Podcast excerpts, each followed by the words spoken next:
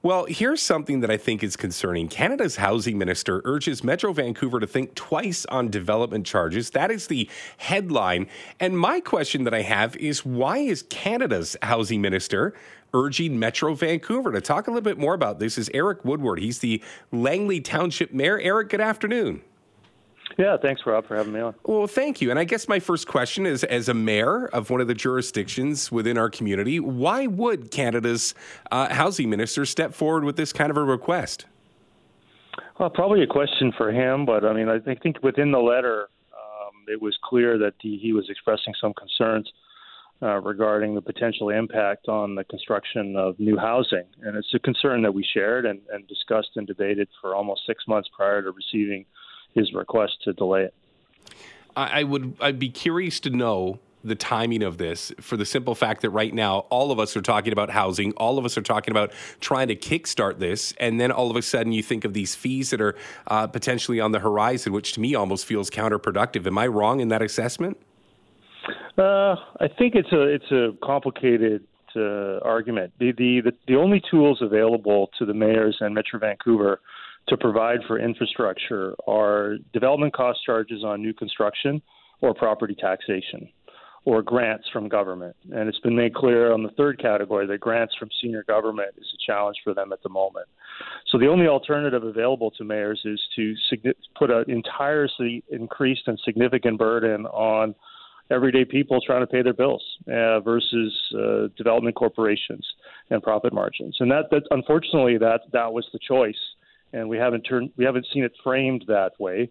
Um, I think the federal government has a number of options and tools available to them to help with the situation around the cost for water treatment and wastewater treatment that uh, we haven't seen so far. And uh, they also have a lot of options in which that they want to help build housing, such as construction financing, for example, uh, that we haven't seen. So it, it seems they're very focused on what we're doing and maybe should be more focused on what they can do at their level of government it's an interesting conversation because it takes my mind down to thoughts. One, if I'm a developer, I'm probably not enjoying this conversation at all. But you've brought up, you know, obviously the options that are out there, and none of them really seem to be a, a slam dunk. So, do you feel that this is just finding out what people's pain threshold is, or uh, do you feel that collaboration is actually going to end up with a resolution? Well, I think the collaboration can continue. This, um, you know, the approval of this fee structure now goes to the province for approval. So and it doesn't it phases in over a number of years. So I think the conversation can continue. I think the the letter was a little alarmist in the sense that uh, you know this isn't a line in the sand today. This is going to be something that we have to solve over many years. Um, we don't have an option to, as Metro Vancouver has outlined very clearly, not to build water treatment, not to build wastewater treatment. So that has to be funded somehow. And uh, for us today, uh, over the long run, it was clear that, that we were not prepared and not wanting to put it on to increase property taxes for everyday working people trying to keep stay in their homes and uh, pay their bills. And uh, whereas the federal government, you know, could step in quite easily and match us with infrastructure funding, because all we did today was decrease the so-called assist factor from 50% down to 1% to to share to have it to be for growth, paying for growth, so they say.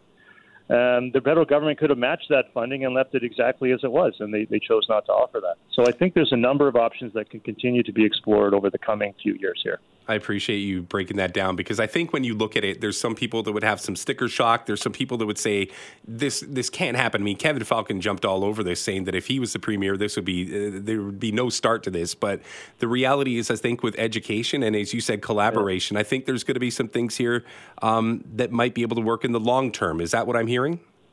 Yeah, I, that's what I want to do. I think that uh, it was frustrating a little bit today uh, to you know not have a more of a, a collaboration and a, and a conversation. Um, you know, the, the housing minister for the British Columbia, uh, Minister Kahlon, you know, delegated and came and talked to us. I think that probably would have been more constructive, and I think we could have had a conversation about about some of the the choices that we're facing. I think. Uh, MLA Falcon's uh, suggestion that somehow we're increasing the cost and he would cancel it.